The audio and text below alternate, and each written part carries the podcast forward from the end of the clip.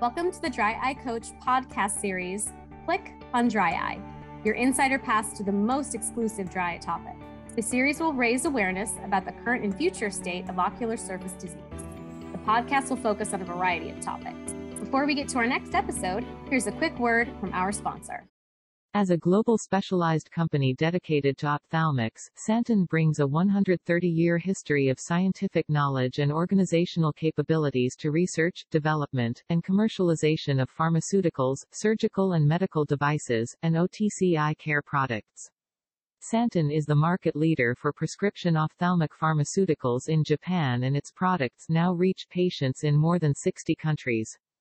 Santen provides products and services to contribute to the well-being of patients, their loved ones and consequently to society. In today's episode, we have the pleasure of speaking with Josh Johnston, OD of Georgia Eye Partners in Atlanta, Georgia, about the future of meibomian gland dysfunction. Welcome, Josh.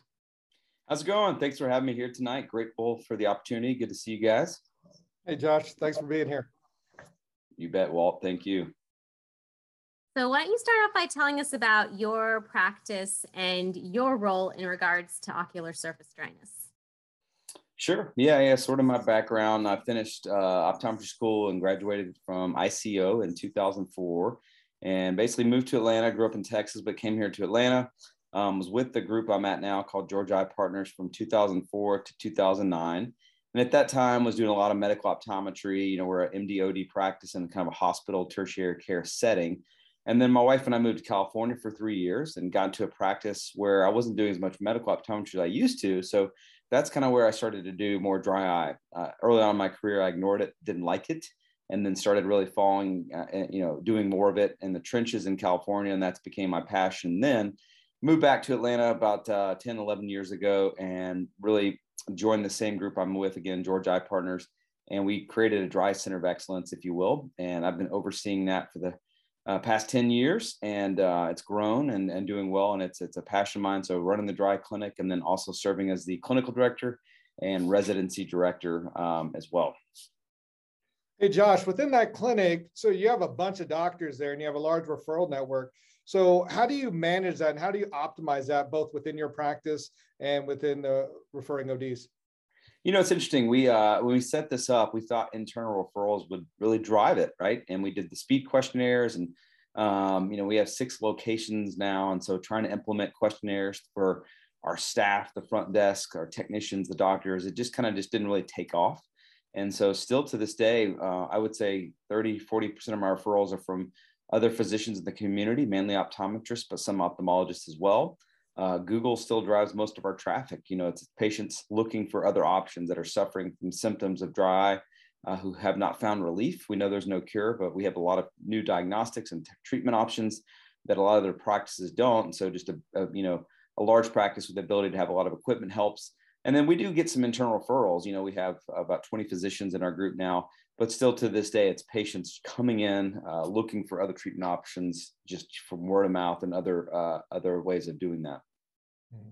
Hey, Josh, I know you started a dry consulting uh, company many years ago. And what, what are you doing with that now? I know you're working with several different groups. Yeah, it started as a passion project and sort of a labor of love, and um, was doing this and ad hoc, and then realized some of this could be automated. So I created a website, really having some digital um, algorithms there and filling out questionnaires that could automate the whole process. So I didn't have to be. It, was, it allowed me to essentially scale uh, anything I was doing and I don't do as much of that anymore. Now I'm doing more um, consulting for our group. So our group, Georgia Eye Partners, partnered with uh, a private equity firm out of Chicago, forming EyeSouth Partners, and that's the name of our MSO. And so with our organization, we're now in 10, and 11 states, I believe. So I'm helping our affiliates that we have uh, partnered with uh, to build dry clinics, and some people are already doing that. So we're getting you know diagnostics and existing technologies and treatment options to them, and then also um, some clinics that are naive to this space, um, helping them build it from scratch, that sort of thing. So that has transitioned, you know, more from anywhere uh, consulting with our, our, colleagues out there to more just within our network at EyeSouth. Wow, uh, that's that's amazing. You've done quite a bit over the past 10 years since diving into what we now know as modern dry eye. How would you say that the dry eye diagnosis and management has changed, particularly over the past few years? There's four FDA approved uh, eye drops, right? We have three sort of immunomodulators. We have a corticosteroid as well. And then I think, you know, a big thing is, is MGD treatments, right? So, um, you know, for many years, it was just maybe one drop treating inflammation. We know it's multifactorial. Uh, we need multiple shots on goal. If there's, you know, blepharitis and a biofilm, you need to address that. If there's obstruction, you need to address that, treating MGD. Inflammation uh, in the tear film, you need to address that with the therapeutic and a prescription uh, many different things, you know, lag ophthalmos, conjunctival. So it's fun to see that more education come with this, right? With DEWS two and everything we've learned. So it's not simple, you know, 15, 20 years ago was one prescription drop and that's it. We know now it's more complicated we have to do multiple therapies to really help these patients work towards that cure. We, we know there is no cure, but we can put them on a journey getting close for most patients. Yeah, I gave a lecture on blepharitis and MGD not too long ago, and I have a slide in there talking about just a decade ago, since we're focusing on MGD. Uh, as you mentioned, the treatment was well, do patient education, some heat mask, uh, maybe a topical antibiotic, maybe add ointments in there as well. And then, you know, from moderate to, to severe was adding doxycycline. And that's essentially what we did. And so things have definitely uh, have changed over the years. You know, one of the things that we look at with in regards to MGD, one of the terms we hear is lid wiper epitheliopathy. Can you talk to us a little bit about that? And you know, is this something you're constantly looking for? How does that play into the whole MGD? Yeah, great question. Yeah, it's also funny with DEWS one, we didn't really even talk or think about MGD, right? Um, and now we here we are, and it's maybe the majority, right? 86, 87% from Lemp uh, with MGD. So, um, and there's a lot going on there, right? Obstruction, um, you know, those two things kind of core pillars of this treating inflammation, treating obstruction. We look at other risk factors that go along with MGD, as you mentioned, lid wiper epitheliopathy. Um, I don't do as good a job as I should. I'll be mm-hmm. candid with you all here. Um, but looking for this with Lissamine green, I think I should and we should. A good pearl is when the signs don't match the symptoms. So if we have a patient that's really struggling, there's no staining on the cornea, osmolarity looks normal, maybe not a lot of obstruction when you're expressing glands. We need to look for that potential lid wiper epitheliopathy you know, the proposed function there is that if you have a, decreased tear film that's not uh, giving enough um, lubrication and you have some friction there, that, that epithelial tissue on the lid can certainly cause more friction and cause symptoms there. So if we use a vital dye like Lissamine green on these patients where everything else is just looking normal, maybe we can do a better job at identifying that. Hey, Tracy, are you looking for that uh, within your practice often? Yeah, um, I'm doing, uh, especially the first workup that I do on my patients when they're referred, when I'm working them up, I'm using Lissamine green. So I do look for that epitheliopathy. Um, mm-hmm. Otherwise, it's literally like rubbing a callus on the front surface of the eye. So I think it is important to at least look at it for baseline. And then when I get my treatments, I'll look at it again, stain it, see if there's an improvement in that area. I used to teach it when I was in education, and I still do with my patients now. Mm-hmm. Yeah, Josh, I'm more like you. I should be looking a lot more for it. Um, and also Lissamine green, you know, that's a lot of those patients that you just mentioned, uh, just ocular surface disease, they may not, uh, you know, they're feeling horrible, but you know, if we utilize that dye, we can find earlier signs of damage that's that's occurring for our patients. Yeah, it's a great pearl. I think it's, you know, I use it maybe once, twice a day, but I think it's a great vital dye to really look when you're kind of scratching your head and things aren't as obvious, you'll find other pathologies potentially. Now, in the marketplace, there's so many more options for meibomian gland treatments, um, but patients often has, have this question that they ask me quite a bit, which is, um, what is the role of over-the-counter artificial tears? Do those still, are they still players? And if you do recommend um, artificial tears for meibomian gland dysfunction adjunctive therapy, um, do you have a specific recommendation for what kind, what type? What are, what are we educating our patients on for that? Yeah, it's a good question. I may be a little bit of an outlier on this. Um, and for me, and the reason for that is most of what I'm doing is, is further down the pathway, more advanced, more uh, severe dry disease. And so, you know, early in my career, I kind of try to balance a, a lipid tear to replace things. You know, at this point, the folks that are coming to me see me have a big bag of treatment and I'll check off and, and you know, give them a customized treatment sheet and again, probably 100% of my dry patients, you know, we use artificial tears and recommend them, but they've tried X, Y, and Z. They know their favorite flavor, if you will. I'm really a believer that it gives temporary relief, you know, any sort of tear. Um, and I think, you know, they're all good. We want a, a newer tear that has good technology. Um, and we know there's some that are really given that layer of, of oil that we need that we're maybe missing we have MGD. But for me, it's really about therapeutics, prescribing therapeutics to decrease inflammation. Um, it's really about addressing obstruction of the meibomian glands with an in-office procedure. So we'll recommend a TEER, uh, but most of my folks are already on TEERs. They know which one they like. And to me, it's palliative. It just gives them temporary relief. It's not really addressing uh, the disease state itself. So I, I don't really dive into it as much as I should, maybe. What about you, Tracy? Is there one you go to? Um, I am in complete agreement. I think if artificial tears had worked to treat my meibomian gland dysfunction or, or the severity of dry I'm seeing, that the patients wouldn't be sitting in my chair. So most of the time I'm recommending something that's preservative free just to not have any extra irritation going on to the ocular surface. If you try to target it more towards if they're having, you know, need more oil based versus more water based, or if it's a combination of both, but they're not really taking care of the underlying issue. So I agree.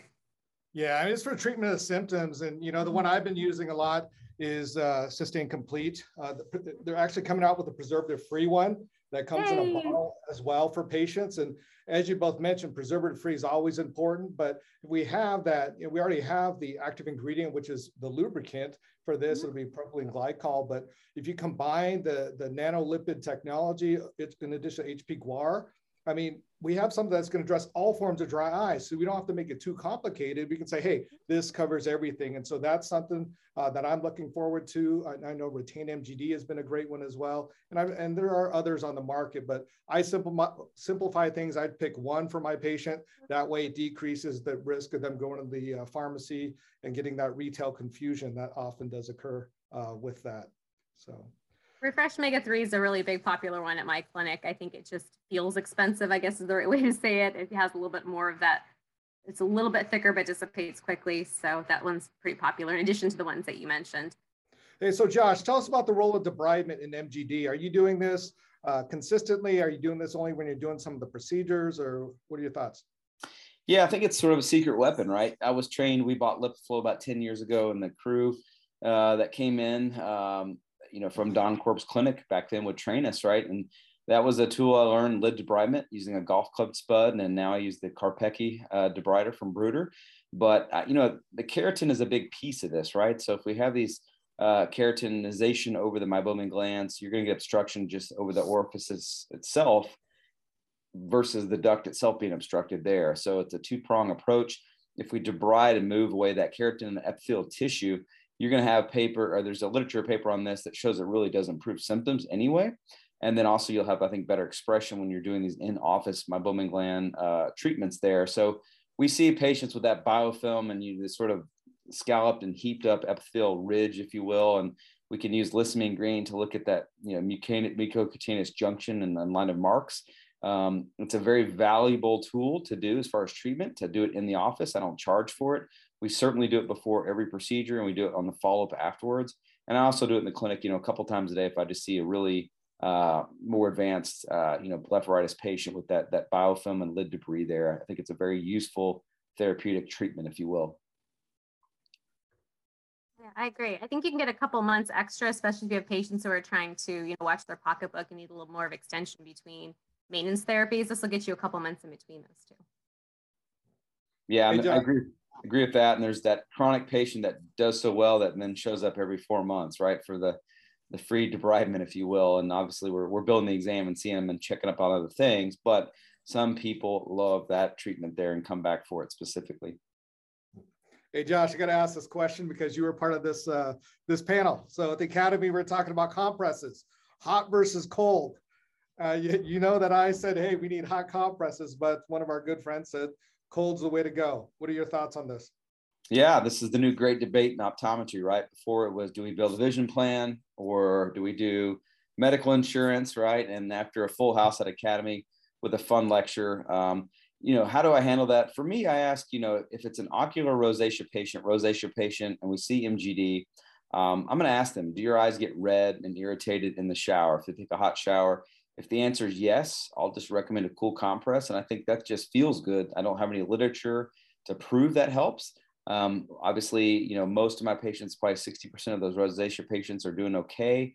And we'll recommend a warm, moist compress. And then your average dry MGD patient that doesn't have rosacea, I'll just recommend a warm compress, warm, uh, moist compress there. And the goal heating it up, uh, you know, getting some some of that meibum moving and, and working on uh, hopefully some self expression with blinks and that sort of thing. So I like heat on most of my folks. Again, if they have uh, get irritated and red in the shower with rosacea, I'll tell them just to use a cool compress for relief there. Tracy? Um, I actually take most of my patients off hot compresses. Um, I'm kind of the other uh, side of the spectrum to start with in particular, because I don't like to put heat on inflammatory disease states. So until I get them stabilized, um, then if they want to go back on warm compresses, that's fine, but absolutely no for a rosacea patient because that does tend to make it worse in my experience. But um, I don't like to put heat on inflammation. So I don't put heat on um, other areas of my body. If you go to a chiropractor or you go to a muscle specialist, they'll tell you to put cold on things that are inflamed. So I mm-hmm. Heat away until it's time for maintenance therapy. That's where I'm at. Yeah, you know, the, the hard part with that, because we know heat is a trigger, especially for mm-hmm. rosacea. Mm-hmm. But the hard part is, as you mentioned, Josh, you try to look up the literature, you can't find anything. And mm-hmm. so, I mean, we're just using it in our clinical experience, and I I do the same as as you, Josh. If it's a trigger, then I won't. I'd, I'd recommend cold, but um, either way, I just want to make sure we brought that up there. Yeah, no, Tracy, great. He raises two great points there. As one, after I do one of my in-office MGD treatments, those rosacea patients that I've heated up and squeezed, their whole face and lids are going to be pretty red. And it's more apparent, you know, what heat can do to some folks there with that inflammation. And then again, the chiropractor analogy, Tracy, I love that. You know, when you sprain your your or you sprain your ankle, right? In high school, playing sports, the glory days, we put ice on it. We didn't put heat. And you know, when you throw out your back and go to a chiropractor, they're not heating you up. It's what we all think to do with a a warm uh, sort of you know treatment, but it's going to be ice, right, to reduce that inflammation. Good talk, guys. I love it. So with MGD procedures that you're talking about in the office, there's a lot of them that are available. Um, which ones do you have experiences with and kind of what's your go-to one? Yeah, so we were an early adopter of LipiFlow many, many years ago, and that worked well for us for many years. That was sort of the first to market. And where we've moved on uh, most recently in the past three years is with TearCare. And um, for me, LipiFlow is good, um, but it's sort of your more gentle uh, treatment option, if you will, at this time. It heats up the lids from the inside out. And then, of course, there's a warm uh, and then a gentle pulsation, which can squeeze the lids there. Um, tear care for me, a little bit warmer, a little bit longer treatment there. I can customize where the heat is put on the lids. And then, of course, I can come in after the procedure and, and really uh, express these patients being a little bit more invasive, a little bit more aggressive, as far as customizing the treatment there, getting a little bit potential, uh, you know, treating the blockages a little bit better there. So that's what we've been doing the past three years, having good clinical outcomes with that. So do you do that or do you delegate that? I do it. Yeah, I'm just a big believer of optimizing patient care, customizing it. Um, my technician will put the smart lids on the patient and talk about it, you know, but I will actually come in at the end and do the expression there. So there's an argument that's not necessarily needed and maybe a decrease of my time and a, not a great use of my time and inefficient. But I think the sort of personalization with the patient, with the doctor doing that, has a little bit of a, a better overall feel, if you will. Mm-hmm. And then they, they did have that uh, paper that was presented uh, from um, Doctors Lowe, uh, the Olympia trial that looked at it was a non-inferiority study comparing that versus normal pulsation, and it was very effective uh, in addressing the signs and symptoms. So, well, what are some of the innovations in MGD that you are excited about in the pipeline? Uh, you know, probably the biggest thing coming, I think, will be the keratolytics, right? So Azura is a company out of Israel and Australia looking at this. So potentially in, in office treatment, you can put like a gel on the lid or potentially a lower dose therapeutic we prescribe on top of that um, really breaking down those those disulfide uh, bonds of those keratolytics there. So um, this will hopefully you know cause some uh, increased expression of the meibomian glands once you break these bonds and the keratinization there. And there's maybe some potential to have regener- you know regeneration there with these meibomian glands, increasing lipid production as well as expression there. So you know it's not one single thing. I think we'll look at uh, dry with you know, one drop just treating inflammation. I think MGD will be expression. It'll be in-office treats, uh, in-office treatments, if you will. Sorry, and then also most excited again about the keratolytics there. Hopefully, opening up these glands, maybe some potential for re- rejuvenation. These are exciting things. We'll see. Yeah, adjunct to the current treatments that we have. And the one thing about that, it's twice a week. So it's not twice a day. It's just you do it twice a week, and that's what uh, that's what's been improving. And the early data for that uh, AZR uh, medication is very very exciting. Tracy, what are you excited about for MGD? Um, actually, that's exactly. I was actually having a conversation with a patient of mine who does tend to get that keratinization buildup, and she's an expressing, just have to express her really, really regularly. So she was asking what the pipeline was, and I was talking just about this with her today. So mm-hmm. I'm really excited to see what happens when we, you know, get rid of that lid wiper epitheliopathy, that keratinization, that buildup over the top. Um, excited to see what is going to happen with that too. So that's only one. I mean, there's a couple more on the pipeline too. NOV03 comes to mind. You know, treatment mm-hmm. for signs and symptoms of dry eye associated with MGD. Uh, it's essentially a single disease or a single entity, drop entity, where it's preservative free, water free, and essentially it helps dissolve those obstructions in the, in the meibomian glands. And the Gobi trial, the Mojave uh, trial as well, the phase three studies, they've been very promising in improving both the, the corneal staining, total corneal staining, as well as the symptoms for patients. And so those are just a couple. There's gonna be many more, so it's been super exciting. Um, so, hey, Josh, lastly, what is your clinical pearl for MGD? I mean, we could talk about this all day long, but we only have a 20 minute podcast. So, so give it to us. Yeah, I mean, a few things to kind of sum it up. A great question there, right? It's not that easy. So for me, it's it's really to do something, and that's going to look at this. I want to look at the quantity and the quality of the meibomian on every single patient we see. If there's MGD there and it's mild, we may start with something like a warm, moist compress, right? And then if we're not getting a breakthrough in symptoms, we need to potentially look at an in-office procedure, uh, whether that be thermal pulsation with LipiFlow or iLux or TearCare. Pick your pick your diagnostic or treatment option there, or treatment option, if you will. But to me, it's not one thing, right? So we need to treat inflammation um, with the immunomodulator. If there's a lot of staining on the cornea, we may potentially use an amniotic membrane, address biofilm, blepharitis, uh, you know, all these different things. Um, looking at this, and then you'll have better outcomes, better clinical success while you're treating MGD. Thanks, Josh, for your insights on MGD and where we are and where we're going. It was really wonderful to have you on the podcast this evening. Tracy Walt, it's been a pleasure and uh, looking forward to seeing you all soon. I appreciate it. Thanks, Josh. Thanks for listening. Join us for our next episode soon. For over 18 years, iEco has been an industry leader of natural, effective, at home dry eye management. We support you and your patients with scientifically proven products for mild, moderate, and severe dry eye. Join us today at iEco.com.